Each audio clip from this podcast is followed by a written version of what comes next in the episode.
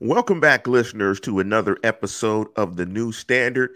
And we're joining you on September 19th, week two of the National Football League schedule.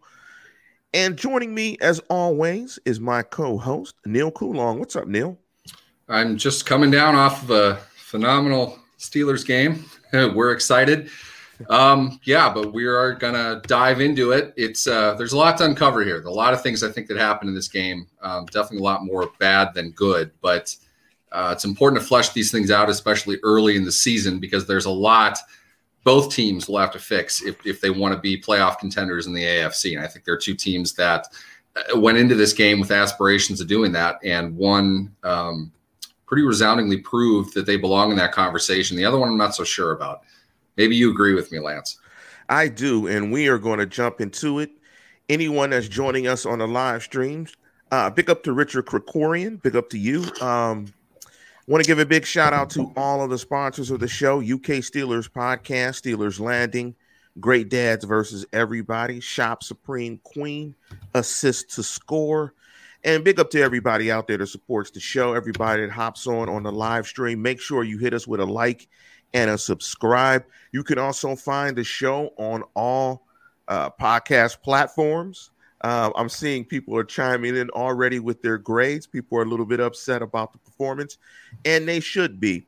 Before we jump into our game grades, uh, any observations? Just give me your general observations for the game, uh, but some news and updates. Any updates in terms of the injuries for Tyson Alualu? I'm assuming it's too early what we've heard, Mike Tomlin just commented on this a couple minutes ago. Um, Alualu did, in fact, fracture his ankle, which obviously is not very good news for the Steelers. Uh, the length of time he'll be out is really going to be dependent upon whether or not he would have surgery. In some cases, that happens. In some cases, it doesn't. Um, football being the, the violent contact game that it is, bones don't just break cleanly like they do when you fall down on the playground when you're eight years old. So eh, oftentimes they require surgery in order to heal, uh, you know, straight in the way that a professional athlete would really need them to. So I don't want to speculate whether it would be something that would need surgery or not, but we are uh, definitely looking at a, a, a possibility of him missing the rest of this season we saw last season what happened when Alualu went down. It was not a good thing for the Steelers, but um, the hope was a little bit more depth this season along the defensive line, they might be able to overcome that. Um, I don't think we saw that a whole lot in this game, Lance. To be honest with you, that that's uh, definitely something to look forward to. to not look forward to to, uh, to, to to keep our eye on. Along with that, the big one I think uh, more than Alualu was T.J. Watt leaving the game with a groin injury uh, about midway through the second quarter. The defense uh, lacked pass rush for the most part without Watt in there, and was a, a significant significant factor in the game in their their overall defensive performance, especially against the pass. They were carved up for the better part of the second half by Derek Carr, who I thought played a, a, a very good game, but uh, an unchallenged half. He had a pretty clean pocket most of that time. Needless to say, TJ Watt is maybe uh, one of the two or three best defensive players in the game. His loss uh, was substantial today, and an extended absence for him would be substantial as well. A groin injury uh, obviously does not require surgery in most cases, but uh, if it's not ready to go, they're not going to put him back out there next week. And you're looking at a, a team that quickly goes to a, a fairly um, a, a, situation which they're probably going to need a win against a, a, real streaky up and down Bengals team, very similar to themselves if they want to compete inside the AFC North, they're going to have to get as many division wins as they can, and not having TJ Watt is not going to help that. Along with that, uh, De- Diontae Johnson was injured on the last play of the game. Yeah, I saw that. Interesting because Diontae Johnson usually gets injured uh, early on in the game. He saved his his injury for late. Um, who knows what what that situation is? Uh, Tomlin did not comment on that extensively either. So we'll have to wait and see. But um, an injury played game going into it, it was they they were pretty beaten up. Um, the injuries at the end certainly don't help things, and it doesn't take anything off the scoreboard either. And unfortunately, TJ Watt's injury is something that we talked about uh, extensively on an earlier show about, you know, just running on the sidelines and getting in cardiovascular shape is not preparing for football. It's not preparing for collisions. So I don't think we're necessarily surprised that that, that, that happened. And unfortunately, what we see right now on a team that – doesn't really have too many avenues to win. It's totally dependent on high performances by its defense And when you say high performances, or when I say high performances, it's totally dependent on the pass rush getting home and the pass rush being consistent. Before I get your thoughts, Neil, on the game or general overall observations, I'm going to take some observations from a 64,000 foot perspective as well as from this game. I think when you look at this offensive line, and I think when you look at the newness of it and the inconsistencies of it, and Trai Turner spitting on the guy is ridiculous. That is a not that's not a professional play. That's taking yourself out of a ball game. Add him to the injury list. Team. He's not going to play next week either. They're going to suspend that, him for sure. That, that's not doing what you need to, to do to win football games. So when I look at this offensive line, earlier in the year, we predicted seven and 10, both of us. And I don't want to necessarily, uh, you know, jump off of a bridge, the numerous bridges in Pittsburgh uh, after this loss. But I think what it does is, I think the inconsistency of this offensive line puts you in low scoring games consistently. And when you're in low scoring games consistently, you give yourself a, a great chance to lose because low scoring games typically are determined by a play or two. The Raiders got that play against Ruggs today. And also, when you look at this team, the way it's shaped, clearly they're stronger on the defensive side of football. But in football in 2021, I'm of, of the firm belief that defense does not win uh, regular season games. It may win championships, if you can get good offense, but it doesn't win regular season games.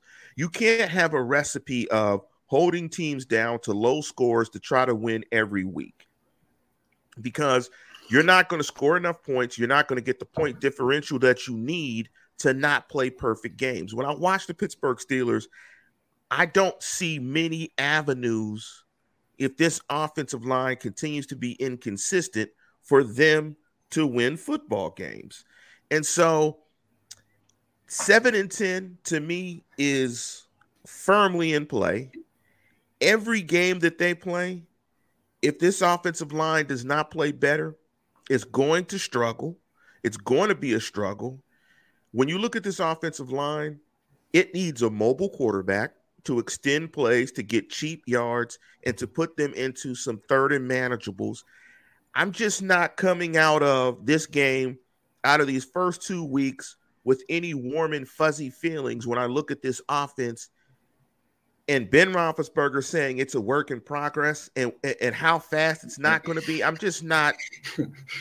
I'm not really optimistic about where this offensive line is going, where this offensive go is going, and and just the struggles of it. It looks very difficult for them to move the ball consistently and to score plays and to score. And like you said a couple of weeks ago, in the National Football League right now, it's about explosive plays. I don't think that this offense can generate explosive plays consistently for them to score. I would even argue it, it's not even so much the, the, lack of explosive plays. I thought they had a couple of them. Um, in typical Ben Roethlisberger fashion, anytime he sees his big down downfield guy in single coverage, he's going to put the ball up there. And to some degree, it's a 50 50 ball. You're going to get 50% of them. And it's nice. And that helped out to some degree. They don't have anything else offensively. And it, it, if we're lining up Ben Roethlisberger's comments that it's a work in progress, pardon the language, but yeah, no shit. I've been saying this all off season. This team does not have a good offense. That's it's seven and 10. I thought was more, they're going to put it together. They'll get something going by the end. This is not a good offensive team period. I, it, how anybody thought it was going to be is beyond me. They needed a block punt against Buffalo and unworldly levels of pressure to beat the Bills by a touchdown last week. You know what happened today, Lance? They didn't block a punt for a touchdown. They didn't get the pressure. That game was over midway through the third quarter. It was obvious. Najee Harris is not the answer to anything. Certainly not to an offensive line that, that can't. It, they can't create any kind of separation on the defense. They can't get a push anywhere it, it's so bad their coach is down nine points in the fourth quarter and he's not going for it on fourth and one. That's how bad of an offensive team they are. They don't have a chance to win games if their offense has to come from behind and their defense is not putting the quarterback on his back and forcing takeaways. You know what this is? This is 2019 and 2020 combined. It's the same team. This isn't any different. We should not be expecting them to pull miracles out of thin air the way they did the last two years to stack wins the way that they have.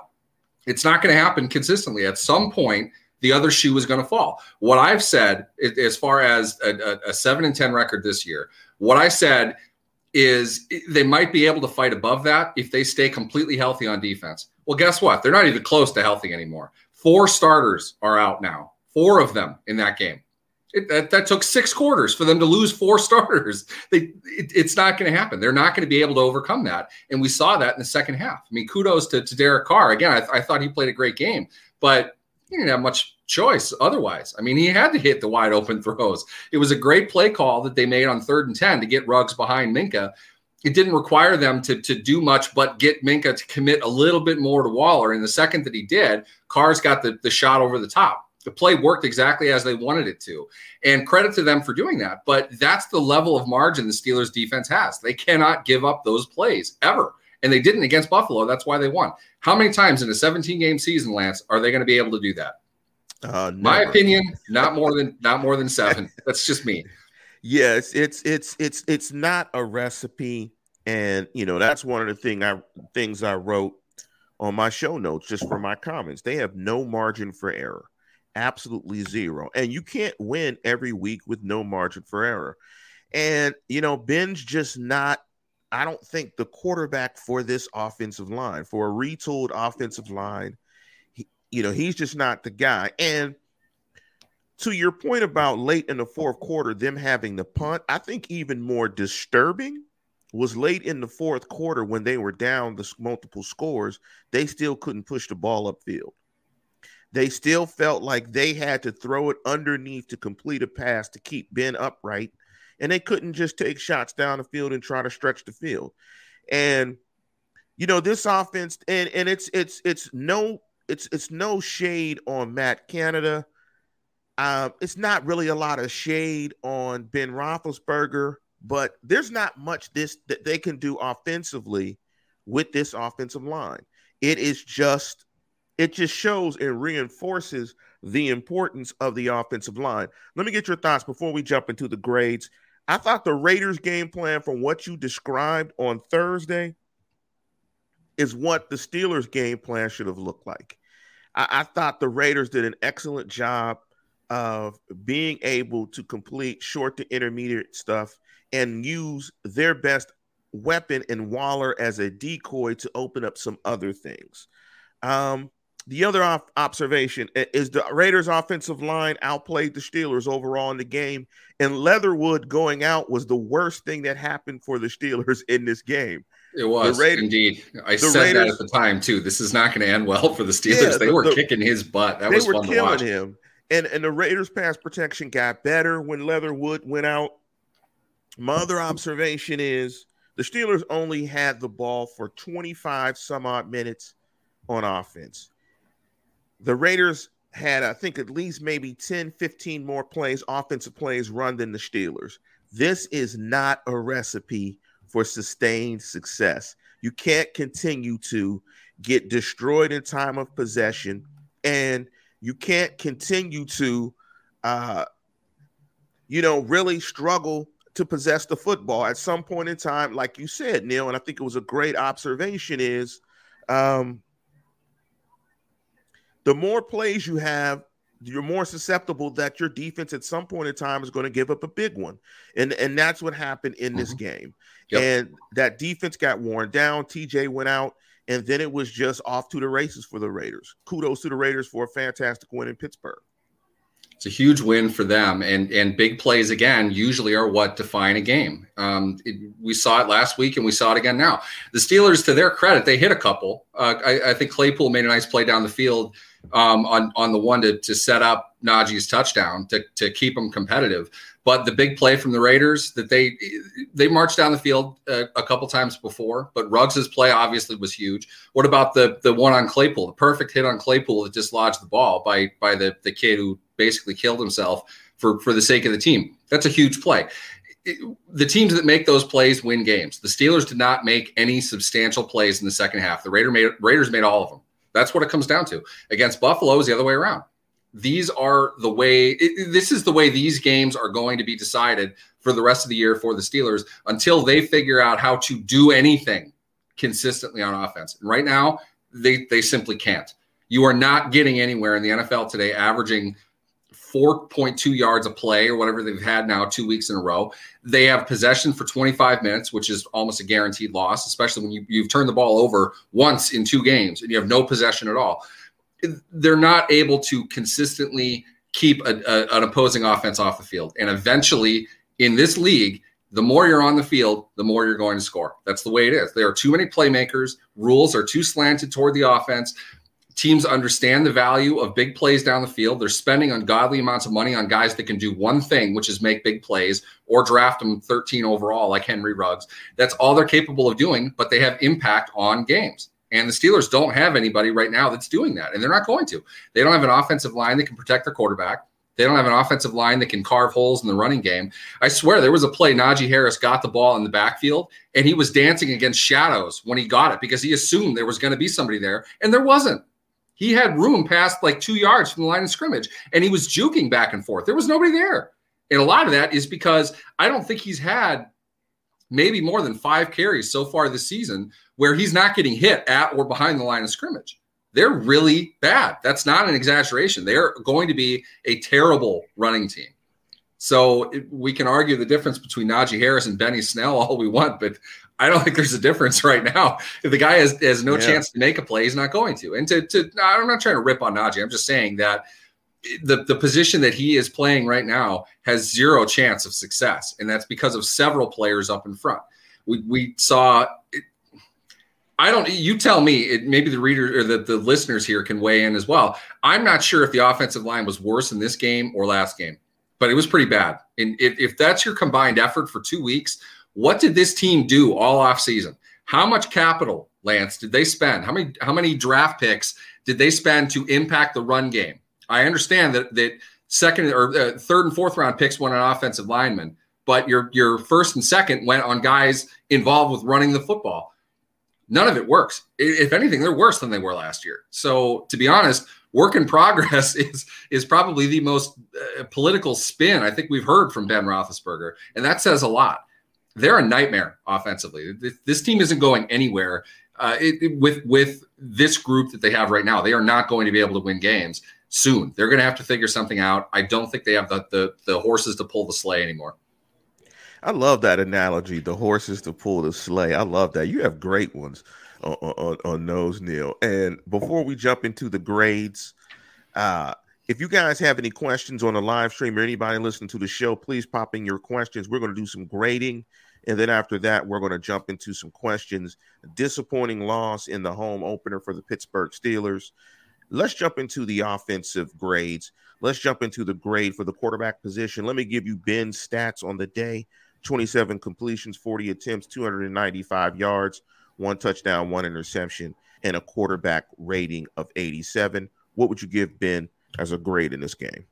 I'd give Ben probably a C plus, B minus, somewhere in there. I, I don't think he did a bad job today. I don't think he had a whole lot of a, a, an opportunity to to do much. I definitely think uh, he made an active and concerted effort to get the ball down the field, and he, he put up a couple good throws. Um, it wasn't great overall. I, I don't know how much I put this on Ben. The interception wasn't a real good decision on on his part. You're going to get that from him here and there, but um, overall, not bad, not great. A little bit above average. Call it a C plus. I think I'd give it a C two. Uh, again, I, I think this offensive line requires a quarterback to be able to be mobile, to get extra yards, to put it into some advantageous situations where it can get uh, before the sticks, where it can convert some third downs a little more easily. I just don't think right now it's a nice match between quarterback and offensive line. I think Ben was slightly above the line, so I think the grade of a C plus is probably right. Let's jump into the quick question here from Melvin. What's up, Melvin? Congratulations. I believe on the birth, not the birth, but the birthday of your son. Uh, so, congratulations, Big Mel, a long time listener of the program. And he asked, when will Diontae and Ben get in sync? He constantly stops running routes. I know the OL issues are there, but when Ben does have time, the wide receivers don't have a lot of separation.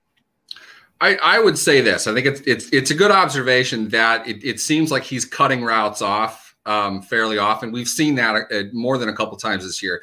That is um, what that's what that what that is indicating is that they have an option route set up, which means the quarterback and receiver are both reading one player or one area of the field based on the depth of the, the defender, whoever that happens to be.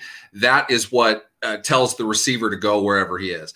Ben seems like he's reading that that defender differently than Johnson is. And in the one third and ten, where Ben threw it up and there was nobody uh, behind him, and I don't think there was anybody within 20 yards of that throw. Um, Johnson cut that short. In, in in this particular case, from what I saw, this is just my useless opinion. I think Johnson got that one wrong because Ben is probably reading the safety, and the fact that there is not a safety over the top for Ben, that's code for go to the end zone. Ben loves single coverage. Ben will throw one on one against anybody in the league at any time. To him, if if the defender is with the receiver, if he's even with the receiver and there's no help over the top, that means go. Johnson didn't do that. He cut that off. There are a couple other ones. It really is is um, circumstantial. You have to look at the situation and see what it was. I can't speak to all of them. I just know that that was the big one today.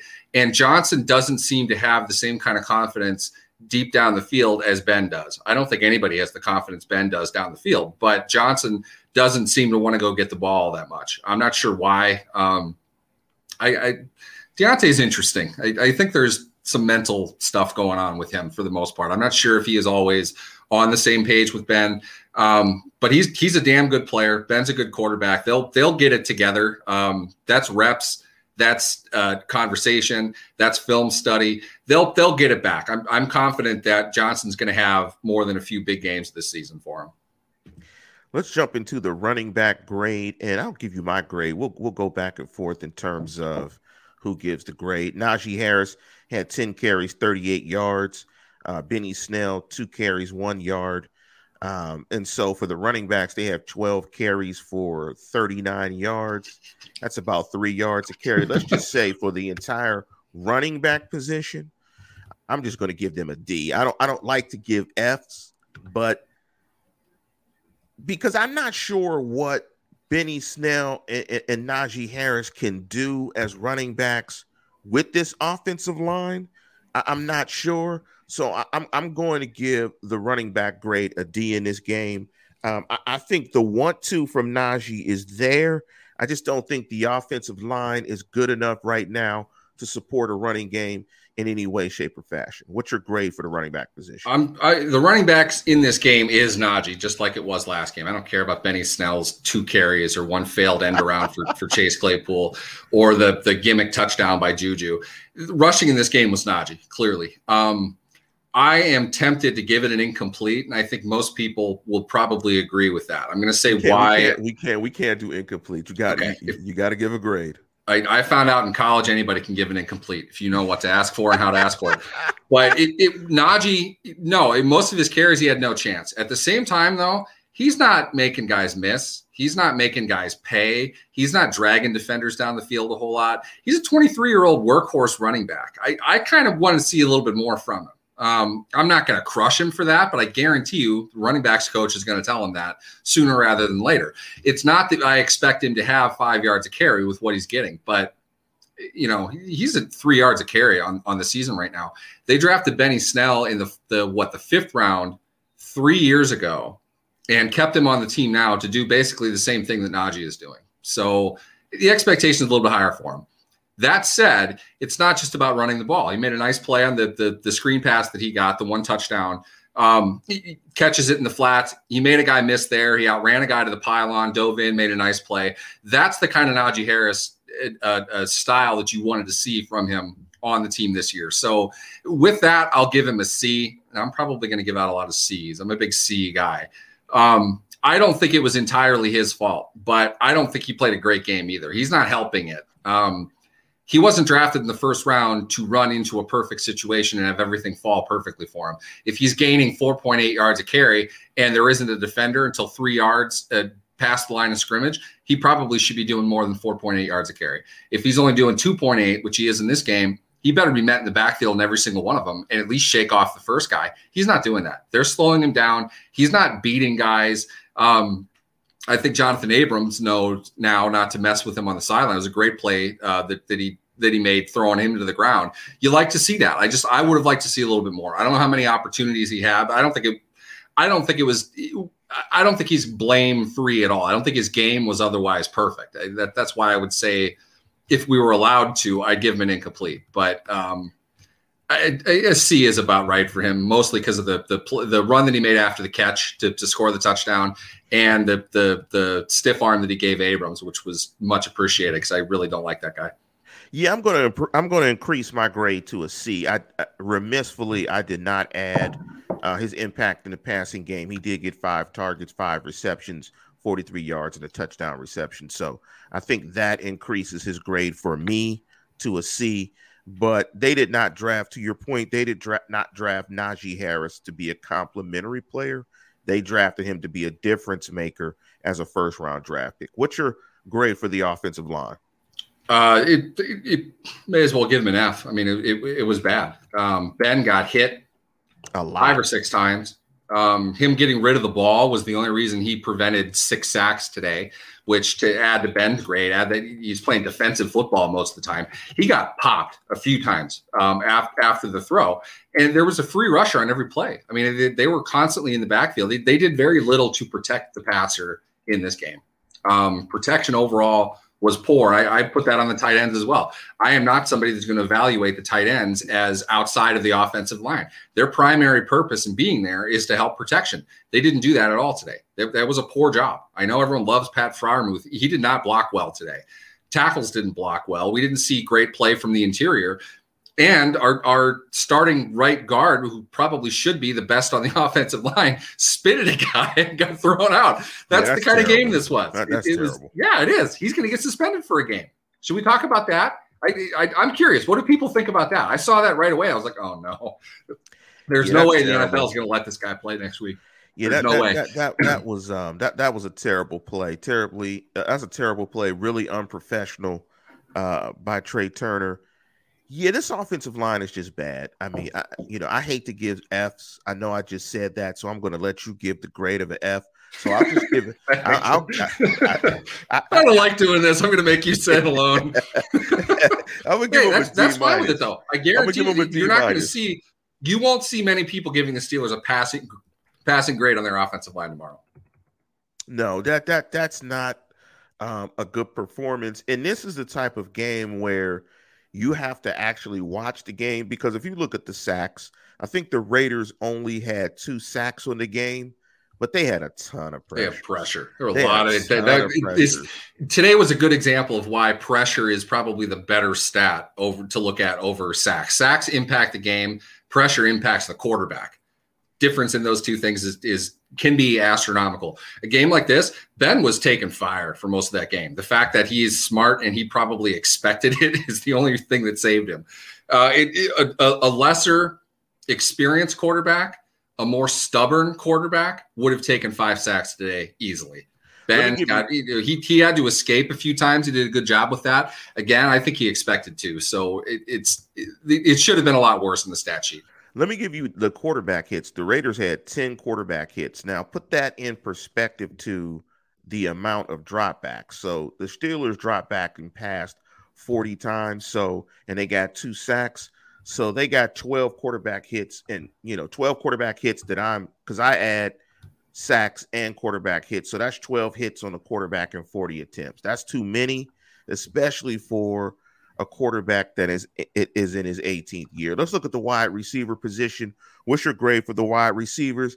I, I, I thought Diontae Johnson played a good game. As far as the other wide receivers, it was an inconsequential game. I don't think uh, Juju impacted the game. I don't think Claypool impacted the game. And again, they don't really involve Washington in the game plan as a wide receiver. So I'm going to give the wide receivers a C.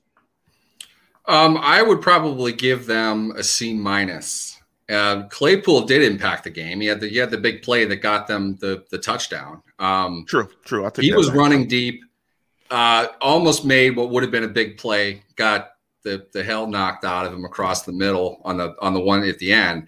Um, Claypool, man, Claypool should be playing a lot better than he does. Uh, give Casey Hayward credit; he made a great play on that ball in the end zone. But top to bottom, Claypool is just not consistently dominant. Uh, he very well could be, and I'm going to bet that they're telling him that on a weekly basis. He hasn't found that consistency yet, that professional maturity. He's going to get there. Uh, he could have done more today. I thought he did okay, you, but he could have done more today. Let me ask you this: I mean, in terms of the route tree, just the traditional route tree. I mean, I'm seeing I see him run post corners and goes. Um, I mean, are they? Do you feel like they're going to expand him in the route tree? I don't even see him running digs or outs. So I'm just wondering, do you do you see uh, an expansion in the route tree and him running the route tree uh, in this offense? They, they need to possess the ball more. you know, yes, 55 true. plays last week. We talked about that. 56 plays this week. Uh, 40 pass attempts today. But it, today, I think was more for whatever reason. At least when when Hayward left the game, I could see why they would want to have him vertically challenging uh, uh more. Yes. I, I can see that. Early on, though, that's really the only plan that they had for him. Along with that, I'm going to bleed that into my analysis of, of Juju Smith Schuster, who doesn't seem to be allowed to run a route longer than, than seven yards at most now. I don't understand the reasoning about that at all. Do you realize Najee Harris on one less catch had more yards than Juju had today? Juju had six catches for 41 yards. Najee had five catches for 43 yards. Those should be their rushing stats. Yeah. Now we're, we're looking at two non-factor receivers. And keep in mind, Juju six for 41. He had a long of 17. Okay, yeah. so do the math on that. What is it? 34 yards on five catches. Najee, 25 yards on 43. So you're looking at 18 on, on four catches. I mean, that that's just that's it, it's miserable. That's abysmal. That that's it's, abysmal. These are guys that are catching the ball and being tackled where they stand. There are reasons why that's happening. Some of it is because they're not making guys miss. Juju did a great job. But at the same time, the, the fourth down play the Steelers did go for early in the game, uh, fourth and three, or fourth and four, excuse me. Juju ran a three yard route, cut out. Ben was looking at him the entire time, and Ben was ready to throw as soon as Juju got out of his break, except three Raiders collapsed on top of him. Ben had nothing. He pumped, he danced around, lobbed it deep, incomplete. Took a hit on that play as well. That was their fourth down call, Lance. It was Juju running short to the flat. Okay. Uh, the Raiders certainly know that's coming. You and I know that's coming. And they sold out to stop Juju short. No secondary route to that. There was nothing behind it. Juju wasn't setting up anything else. That that goes to show the, the lack of, of dynamic thought they're putting into what they have offensively right now. And as I, I told everybody all last season and the season before, this is not exclusive to the offensive coordinator. You're not going to bring in Bill Walsh to change all of this and, and overhaul and be able to win with what they have. It's that they are not that a, talented. You think that's a factor of the offensive line and why? Yes, it's a significant factor. They don't have pass protection. They can't block the edge. They can't protect their passer. They can't have him go seven step drops. Everybody, and I'm sure there are people in the comments right now who are, are yelling about one, the lack of creativity, and two, it, it, it's going to come around to why they throw short of the sticks on third down. When it's third and 10 and you just dump it off to a running back or something, it's because they don't want their quarterback dropping seven steps against a defense that knows they're going to have to throw and knows where they're going to throw the ball. You're, you're inviting a massacre of your quarterback when you do that. Now, I, I said that because the Steelers did that on third and 10, I think. Derek Carr hit a home run on third and 10 in the next drive, so I can't really say a whole lot, but the Raiders protected the passer. The Steelers weren't doing that. When you don't have the ability to protect the guy throwing the ball, you can't ask him to drop deep, cut off the angle of your protection, and let the, the pass rushers, who are typically your, the best athletes on the team, haul off and, and sprint to the quarterback to hit him while he's throwing the ball. You don't want to turn the ball over either. So you, you, you put all that together when you don't have the ability to, to deliver accurate passes down the field and give guys competitive chances to move the chains, the easiest thing to do is to throw it short, hope that he can break a tackle and make a run to the sticks. If not, you're going to punt. That's really what it comes down to. If the game is not on the line, they're going to play field position. I know people are frustrated by that. I just, for the life of me, Lance, can't figure out why anybody watching this team play offensive football thinks they're capable of just gaining 11 yards on a third and 10. They're not oh, very yeah, good. No, no, they turn no, the ball over, the game's over. So yeah, that, don't that, don't think that they can happen. just make up whatever they want to do and just all they have to do is just outthink the defense. No, the defense doesn't have much to do. They want to be in that situation. Third and long, pass rushers get paid $20 million a year because of their success on third and long. You're you're asking them to kill your quarterback, to turn the ball over, and to take control of the game. In terms of the tight end grade, I think the only thing interesting there, and again, Freiermuth had four catches. He had four catches, 36 yards along. Listen 14. to the fan base; they are the greatest four catches that have ever been made.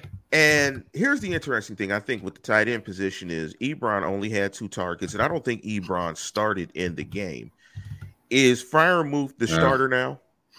Um, yes, he is. But just to break in really quick, we do have uh, uh, breaking news on Tyson Alualu. He will have surgery on his ankle and is expected to miss the remainder of the season, according to Gerry wow. Dulac of the Post Gazette. Wow. So, like I said earlier, um, if, if, in in some cases, if the, the break is clean, they're able to just let it heal, and typically the player is able to come back six, seven, eight weeks somewhere in there. If they had if he has surgery though, it's going to be a season-ending injury, and that that's what happened with Tyson Alualu, unfortunately.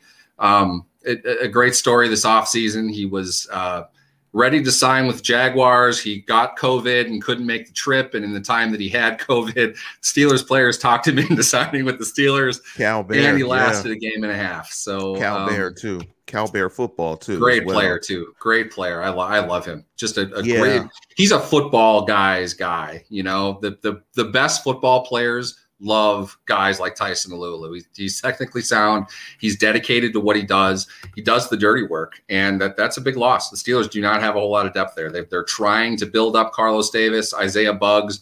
Um, let's put it this way: if Davis or Buggs was the solution, one of them would have been cut, and they would not have traded a pick to draft Isaiah Loudermilk right, who's going to play a lot now, uh, more than than what they expected and probably hoped him to play this season. That that's a big loss for the Steelers. Let, let, let us talk about this really quick. I, I think on some teams you could lean into not having a Alualu into it, and you could play lighter boxes. Where you could go with with sort of a trend that's now happening in the National Football League, where you play five in the box, and you play a lot lighter boxes. You're playing dime and you're playing nickel consistently, and you're doing a lot of different things with your defensive secondary, and essentially saying, well, if you're going to beat me with the run, you're going to beat me with the run. We're going to cover everything and get after the quarterback. How do you think the Steelers will adjust down Alualu and now da- and down to it uh, in these first three games? How do you think they'll they'll approach it from um, an alignment uh, perspective? Do you think they'll go uh, more nickel, more dime? Um, how do you think they will address it? it? It's really tough to say. You, you have to measure out a few things. What you're talking about with um, Carlos Davis, for example, probably a better pass rusher. Isaiah Buggs is is more of the run defender. I don't think they necessarily wanted to have both of them with the helmet each week. Um, that and to, to to provide that depth. Somebody had made a comment about depth earlier, which I think is is obviously very important now for the Steelers. Um, you need that depth to go along with it, though. So to back up one player or to back up both of those players, you need another one. That's a, a plus one at least on their defensive line that they probably didn't want to keep week to week. Right. So they're going to have to make a decision on what they can do with perhaps one of them, if not two of them, and from there uh, see how that's going to work into whatever packages that they have. But in the end, Lance, I would say this: they they plan what they're doing. Uh, it, it, really is a, a, combination of what they're good at, then funneled down to who they're playing and what that team is doing. So you look at Cincinnati. I, I have not watched Cincinnati yet. I don't really know what they're doing at, at this point, but I know they're capable of running the ball. You're going to need some type of, of run defense in there. Uh, without Alualu, especially, my guess would be Cincinnati's going to want to run the ball next week. So, Absolutely. Absolutely. Um, my guess, just right now, two minutes after news broke that, that he's not going to play, my guess is going to be Cincinnati would want to load up. Um, if that's the case, they're going to want to play heavier. Uh, 12, 21 get, personnel, two tight yeah, ends. Yeah, I, I, mean, the Steelers are going to want to play up front heavier. Yeah, that, that's yeah. typically a, a, a four man front. Um, yeah. Pinch in the outside linebackers a little bit more. Uh, but it's also you know, the type of thing they're going to see seven, eight times a game. That's a lot. You know, you, you don't play the same packages all the time and everything that you're doing. Um, the Steelers to this point have based everything they're doing on nickel packages and dime packages. And I don't mean, you know, cheap like nickel and dime would normally emphasize. I mean that they're playing heavy in the secondary. I don't know if they're going to be able to do that next week. Not now. Um, keep in mind too, Carlos Davis was injured this week. Go figure. Right, um, right. They, they've got a problem they, they've got a problem. I, would say Henry Mondeaux is going to get called up off the practice squad, and um, yeah, they got a lot they're going to need to figure out. They're they they have no depth on defense anymore. You did you give me a grade for the tight ends? I know we got uh tight ends. I give a, a D. They didn't do okay. anything. I, I, thought they were they were poor uh, in, in, terms of blocking and protection. I don't know if Ebron has had many donuts in his career in Pittsburgh. He didn't catch a pass. Um, I, I, think we're definitely seeing kind of the, the, beginning of the end of him in Pittsburgh. And I also think that they really only kept him for the sake of insurance and um, their need to, to really have some continuity among their tight ends. I think Freiermuth is going to be their guy over the course of the season. I just don't know how many passes any of them are really going to get. Um, but if, if they're not blocking better than what they did today, it doesn't make a difference. I don't care how many passes they catch. If they can't block, they're not helping the team the way that they need to. They got plenty of guys on this team that can catch the ball. Tight ends, four for 36 on six targets for the tight ends is not a good game. Let's jump to the defensive side of football. Start with your grade uh, for the defensive line. And I'm going to guess what your grade is going to be. I'm going to guess it's going to be a C plus. For who? For what? The, the defense? The defensive line. Defensive oh, defensive line. line. I thought defensive line did pretty well. I'd, I'd probably put them in the B minus ish range uh, without really being able to dig in and, and, break it down. They lost Alualu pretty quickly into that game. Keep that in mind. Uh, Isaiah Buggs had to play a bunch. Loudermilk played a bunch.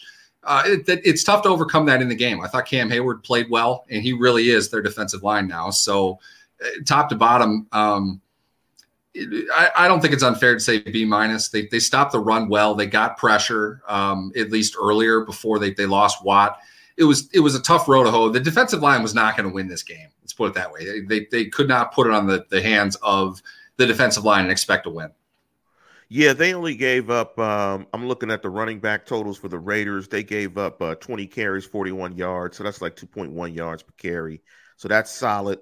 Barber averaged 2.5 yards per carry. Kenyon Drake averaged 1.3. Uh, the long run of the game for the Raiders was 13 yards. This was definitely not a rushing game. Um, this was a game where the Raiders felt very comfortable because of, I think, the early TJ Watt injury uh, of being able to go to exclu- almost exclusively the passing game um, and throwing the ball, you know, about 41 times or 41 dropbacks. So, I mean, the defensive line, I mean, you know, I, I okay, I, I, could agree with the B minus. I don't think it was a great game. By no means did it look like Buffalo, but I don't think um, it was necessarily a stellar game. Let's jump to your linebacker grades. What you grade the linebackers, Neil?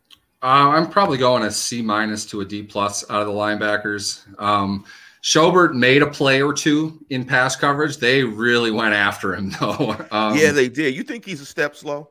You think he's, I, playing, he's, playing, like a guy that's new to a defense that's maybe a little step slow, not playing with fluidity and and, and being kind of natural and just playing and, and just playing fast, or is he thinking? Or what's your thought on Schobert so far? I think this. I think anytime you ask a linebacker to be covering a, a, one of the modern weapons in the NFL more than 10 yards danger, down the field. Danger. Yeah, you're you're behind. Um, the days of Patrick Willis, a true third down, 40 yard depth guy, Brian Urlacher, that, that's gone. Uh, we, we just don't see that anymore. Yes, there are some. I, I, am I'm, I'm exaggerating when I say that, but it, it's I, Joe Schobert is not one of those guys. so um, he had a pretty a couple pretty tough assignments today. I thought he made a great play on the one uh, deeper down the field. I don't think he's far behind it. I think he's just getting beat in in pretty tough situations. When when the quarterback has uh, four seconds to throw the ball and right. a, a, linebacker is covering a, a running back or a, a pass catching tight end on a wheel route or a, deep corner, he's at a disadvantage. Those are routes that are run when you have protection, when you have the ability to make those throws. Linebacker's yeah. not going to provide in, in, in, single coverage. Linebacker's not going to provide, uh, you know, the type of, of uh, defensive support that you need after the ball is in the air. I mean, it's already over at that point. Uh, the defense is lost. You, Let me ask you from from a coaching perspective, the gr- the grade on that play. Um, is he getting a minus grade because he's giving up the completion, or you know, one type because he's in the picture, but but to your point, I mean, one on one coverage, it's almost just like tip your hat to them. They got the protection. They were able to identify the weakness in your defensive call, and they were able to take advantage of it. How how is he getting graded on that play? And I agree with you about the linebacker grade. I'm gonna give them a C minus. I don't think they really impacted the game. What's your but but how how how is he getting graded on those plays? It, it, depends on how the team would grade them. I, I, I don't think necessarily the one the play that I'm thinking of. Um, it was deeper down the field. Guy made a nice play on the ball. Without having seen what Schobert was doing before it, I it, the result of the play to me didn't look like it'd really be all that much of a minus. But he's a highly paid professional athlete. He didn't win the play, so if you don't win the play, you lose it. That, that's just kind of the way it goes. Um, they're not going to pat him on the back, but they're not going to chew him out either. He just he got beat. Um, you want them to stay competitive. You want them to to be able to to get in the fight with some confidence. But uh, you wouldn't call it a winning play for sure. Um, guy made the catch. It's just he's not the only guy in the play. Uh, we have a tendency to want to think that it always comes down to one guy. Um, to a to a molecular level, then yes, it, at some point Schobert lost that play it wasn't the key factor of the play, though. That was a, it was a good throw. Uh, the guy made a nice catch on. Schobert's right there. Um, if the ball is two inches inside, it bounces off Schobert's head. So you, you got to yeah. give the quarterback a lot of credit as well. Um, he got beat on the play, though. You know, I, I, would argue in many cases that, like I said earlier, the play is lost when the ball goes in the air because a lot of people didn't do their jobs then. I'm, I'm probably going to put more of the emphasis on the fact that a throw was made – and it was made to a spot that was very difficult for the quarterback to hit, and he would have needed uh, the space, the time to be able to make that throw. I wouldn't put it on Schobert, but at the same time, when you're in coverage, the goal is not to have the ball thrown to you anyway. Uh, being targeted to some degree is a loss if the guy makes the catch. I'm going to just say it like this, uh, and this is kind of hedging, uh, and I apologize for this. It's better than Jon Bostic. I, will just leave it Johnny Bostic. he was a better, treat. It's better than Bostic John got Bostic. targeted seven times a game. They, they couldn't get him out of coverage. the yeah, only time he did get targeted was when he wasn't on the field have, at all. yeah, I have visions of Kansas City destroying Jon Bostic a couple of years oh, ago. Boy. That was that game Mahomes was bad. Was, uh, the first uh, half of that game was like a circus. And Patrick Mahomes' second uh, his second game. Oh, big up to my guy, Coach Caller we're definitely going to jump into his question. Big up to my guy, Brent Rodriguez, one of my football senseis who's taught me a lot about the game. So big up to him. He's now a chef. He's chefing up treats in the kitchen, but he's also a offensive football wizard, former uh, college offensive coach. I feel uh, those so skills up. go hand in hand. Yes, yes. He's a, he's a, he's a uh, he, he's he's a ginsu. He's a sensei in the kitchen. So big up to him, Brent, with the spices He's spicy in the kitchen and spicy on offense. Let's jump into the secondary quickly. Give me a grade on the secondary. Let me give you some stats though before you give me a grade. Uh, on the secondary, Derek Carr, 28 of 39, only nine incompletions, 382, two touchdowns, a rating of 126.6. Uh, uh, the success of a quarterback is always uh, symbiotic to pass rush. Um, I, I, think his success in the game was largely due to the fact that TJ Watt went out, pass rush suffered. As a result, they got more comfortable in their play calling because they could protect, spread out the Steelers, and really get after a young secondary. What's your grade for the Steelers secondary? I, would give them a D. I don't think they played well at all today. Um, in fact, probably on review, I'll bet I'll say it was worse. Um, unfortunately for my boy James Pierre, I don't think he played at a varsity level today. Um, Speaking of not varsity level, Justin Layne, um, I, they're not going to want him on the field much anymore. Uh, I guarantee you Cincinnati's going to notice him on film. He was bad. Um, I don't think I have an opinion on Sutton at, at this point. Minkah gave up some plays today. Uh, he knew it too after that touchdown. Um, the All Pro guy needs to make that play. Uh, he he missed it a little bit. This is though, Lance. Going back to what we talked about last week, the more you shadow one guy, the more you commit to taking away one guy, the more that's going to be exploited. And that's what happened on that Henry Ruggs touchdown. Minkah, because it was hammered in his head all week, Waller, Waller, Waller, Waller. On third down, all Carr did was sit and stare at Waller until it was long enough for Ruggs to get to his stem and then go. And Ruggs can fly. So it doesn't take a whole lot. And Ruggs is going against um, Witherspoon. I don't, he might not have even played a snap before that uh, on a deep post in which Witherspoon's supposed to have over the top help. Minkah's too far over. Ruggs is too fast. Minkah got beat on that play. Not his his finest moment. I'm not going to rip the guy, but unfortunately, when you're a free safety, it, it's a lot like an offensive tackle. You can be great for all but three plays in a game, and you're a dog because of the three plays that you missed. Right. That was one for Minkah. Uh, the secondary did not make a difference in this game at all. Derek Carr had you know the ability to do whatever he wanted to do. He threw a good game for sure, but uh, not not a great game from them. They, they did not make much of a difference. I understand the pass rush does play into that factor, but if that's the case, then you should just have marginal guys in the secondary. You should never pay any of them, and you should right. just bring in mid round players. Right. You can't do that. Uh, they're there to make a difference in the game. I don't feel that they did that at all today. Right, because pass rush is not going to get there consistently. So let's go over the grades. We'll just stop with your grade with the D, and we'll, we'll you know, depending on the length of the show, we'll both do grades or we'll not. So overall, we got quarterback C plus, running back C, offensive line F, wide receiver C, tight end D, defensive line B minus, linebacker C minus, and we given the secondary a D. Let me jump into some of these comments, and because I gave him such the great intro, we'll jump into uh, the two comments from Coach Caller, and he wrote, "No pass rush equals no win."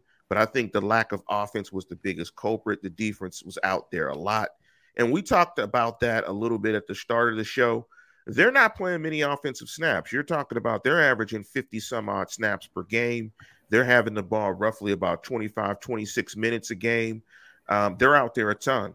And what we talked about also earlier in the show, they have to pitch a, sh- a, a, shutout, a perfect game, essentially. Not a shutout on the scoreboard, but they can't make any mental mistakes, give up any bit plays, give up touchdowns like that, like they did to Ruggs, because they're so bad offensively. It's going to be tough for them to hold up. I would agree with that. It, it's everything on a football field is connected but you still have to do your job. You still have to do your assignment. It, it's never a situation where you can say, well, we did our part, they didn't do theirs. Fundamentally, at a 10,000 foot level, that might be true. But the reality is the defense did not stop the opposing offense for much of the second half. And the situation went from suck to blow largely because of that. Let's keep in mind, they had, I think it was second down and goal from the four before the Leatherwood penalty, uh, right after the fall start, before the Leatherwood penalty, and before their other penalty, setting up another field goal in the first half. They had three field goals in the first half. Two of them came inside the red zone. Defense wasn't getting the job done early. It, it's not as if they played a great game just because they only scored nine points. The Raiders got in their own Good way more than anything. Yeah. It wasn't a great game from the defense. Um, I, I understand that, yes, to, to some degree, the defense was put into a rough spot because the offense didn't play. But now we're getting into to, to division. Okay. It's not one versus the other. The Steelers aren't playing themselves. Neither side did the job they needed to do today. And I know that because they lost. You, you can't give that right. much credit to one side and not enough to the other when you gave up what 16 points in the second half and you scored 16 points in the game. You know, both of those things are are not on the right side of, of where you want to be if you're a winning team. So eh, overall, no, I, I wouldn't say they they both failed in in their own way. They both did not make the plays that they needed to make. Let me jump into a couple more comments from Coach Caller. And I love the way you put that because I think too often, and, and, and I think fans, we as fans have, have fallen into the ESPNing coverage of, of football where a unit gets overly blamed when on you lose the game as a team. It's not like when you get a loss, it's not like it's the Steelers are 1 and 0 and defense is 0 and 1. Like it's a team loss. There, there's enough bad play on both sides of the ball uh, for you to lose the game. And Coach Caller also said D grade for defensive backs, although no QB pressure adds to DB problems. Too much spying on LVTN, uh, LV tied in. And lastly, he said the Las Vegas receivers made no challenge catch. It was toss and catch. Uh, you know, it, it's it's um, it, this was a tough one. I mean, your strength right now is your defense, and again, if your defense does not play well, and now it's going to play below the standard. I don't care what Tomlin says when he says a standard is a standard. You can't maintain that standard with the level of injuries that they have. You just suffered a season-ending injury to Tyson Alualu. Tuitt is out. Uh, Bush is out with the groin. TJ has a groin. Haden has a groin. I mean, you're absolutely banged up early in the year. But let's end the let's end the show with this comment from Melvin. Big up to Mel, Omega Sci-Fi. Big up to you. Um, and he said, "So is the season over? Should we not watch them anymore?" Of course not. The OL is what it is. They may gel, they may not. Time will tell. I'll have hope until this comes a time when hope is lost. Are we overreacting, Neil? I mean, we've been pretty hard on them today, but I think it's fair because they lost the game and they didn't play particularly well. But two Mel's question overall: so, so is the season over? Is hope all lost? Does hope spring eternal? Hopefully, I got that cliche right. Look into you your crystal. Almost. I did. I got that cliche right. See, hope springs eternal. Look into your into your crystal ball when you look at this team, particularly on the offensive side of football. I, I'm the guy who picked him to be seven and ten. I, I don't understand. yeah. What, what yeah. are we talking about? Win the yeah, Super Bowl? No, I never thought we, they were going to do that. Yeah, we, so we did pick seven and ten. The so. season is exactly where I thought it would be at this point. To be honest with you, now they're one and one. I didn't expect them to win at Buffalo, and I thought they'd win today. Along with that, I'm not going to bet on the Steelers this season. I obviously don't know, but um, it, it's this is entirely dependent on how you expected them to perform this year. There was somebody who said in the comments earlier after the draft, he thought they were going 13 and 4. I think the season's over to that guy. I'm not sure it is anybody that had maybe a, a, a, more realistic interpretation of what they were going to do this year. Um, this is year one of a two year rebuild, Lance. You know, we're going to see a lot of these games. I'm sorry, but it's going to happen. Um, I, they didn't play particularly well. If we go to the full team perspective, again, they did not play a good overall team game last week either. This was a little bit worse, and it's mostly because their defense didn't kick three kinds of hell out of their, their offensive line. They didn't do that today, and they lost the game. Uh, their season, as we talked about this entire offseason, is going to depend on how good their defense can be. And that is going to largely depend on their health. As we sit in the aftermath of week two, does it sound like they're going to do well this year? For me, no, I don't. They're losing defensive players left and right. It, as quickly as the season started, they lost four of them. By midway through the second quarter of week two, they're down four starters. They're not going to be able to overcome that. They're certainly not going to count on their offense to lead them. So, no, I, I don't think they're going to. I when you say it's over, no, they have 15 games left to play, period. You know, we're, we're going to continue to watch this. We're going to continue to do the show, and hopefully, you guys weigh in up until you know we're, we're talking about the draft in three weeks who knows? But I, I don't think this team is going to be especially competitive this season. I think they have a lot of things that they need to overcome and a, a string of some luck and ideal health could have gotten them to a, a better point but seven and ten might have been optimistic at that point as well because their offense is even worse than i thought that it was going to be. And this is why we continue to watch the games because I love Mel because hope does spring eternal. And I'm gonna challenge you guys, Steeler fans. If the season does take a turn for the worse, you still better subscribe. You better, you still better check out the program. I'm challenging Steeler Nation, and I love Mel for the optimism. I think we can still win the division. Ravens and Bengals are down right now. Just saying. And hey, hope springs eternal. Uh, Bengals are still playing. I'm not sure. I'm not Team sure. ended at, at four. Yeah, I'm not. I'm not. I'm not sure. I mean, I don't. They came back. The Bears were up on them like 17-3 or something. Yeah, it's the Bungles. I mean, who knows? Um, you know, I don't. I don't. I, I, try not to call them by their actual name. Um, as as an as a Omar as a as an old. Yeah, Baltimore isn't playing until tomorrow. yeah, a lot of. I, we have yeah, a lot of alternatively selected perspectives of what's going on in the NFL. So Neil, before we get out of here, um, you know, we talk about. Let me just give some scheduling. So mm-hmm. scheduling. Mm-hmm. So we're going to try to do the show at 1.30. So let everybody know we're, we're going to do the show at 1.30. Try to do it 30 minutes after uh, the game, whether if they're playing later whatever. So it'll be 30 minutes after. And we're going to do the Thursday show. The Thursday show is going to be early morning around 6 a.m. Pacific Standard Time, 9 a.m. Um, Eastern Standard Time. Brent Rodriguez, again, Coach Caller is right. The season rests on the O line gelling. It, you know, it has it it, it has to, well, it, it, there you go. You, you know, it ha, it has to happen. I mean, uh, and, here's um, here's another idiom, Lance. What how does this one go? You can't make chicken salad out of chicken shit. Is that what it is? I think that's what I, am terrible yeah, with cliches. Yeah, so I don't I think know. that's so, what it is. Before we get out of here, Neil, what's what's going on? What you got for it? So listeners should look. I don't know. A lot network. of a lot of teeth gnashing, I'm sure, but um, injury situations. It's time for other guys to step up. We're officially in next man up. Standard is the standard territory from Mike Tomlin. We'll see who the Steelers media department is goodly enough to trot out for us to talk to this coming week. I'm sure it. Uh, sure, it won't be Melvin Ingram, um, or excuse me, not Melvin Ingram. Um, uh, Trai Turner, who, by the way, uh, Mike Tomlin said Turner is saying somebody on the Raiders spit at him first. So uh, maybe there's something to that. Maybe we should, you know, at least listen to that side of it before uh, we condemn. But I, I will say this: uh, the NFL does not rule against video evidence, and I I am 99.9 percent certain uh, Turner's going to get suspended. So we add in the defensive losses that they have; they're going to be down a right guard next week as well. So we we can uh, we can look forward to the return of BJ Finney. He will absolutely make that line a lot better yes, he will. Um, no problems at all in a big divisional game.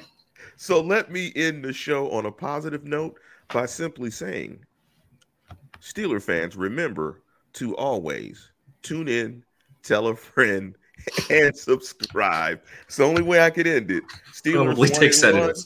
The Steelers one and one, tough loss, but there's 15 more of these. So hope does truly spring eternal. And with that, we're going to get out of here. Enjoy your Sunday, Steeler fans and thank you for supporting the program.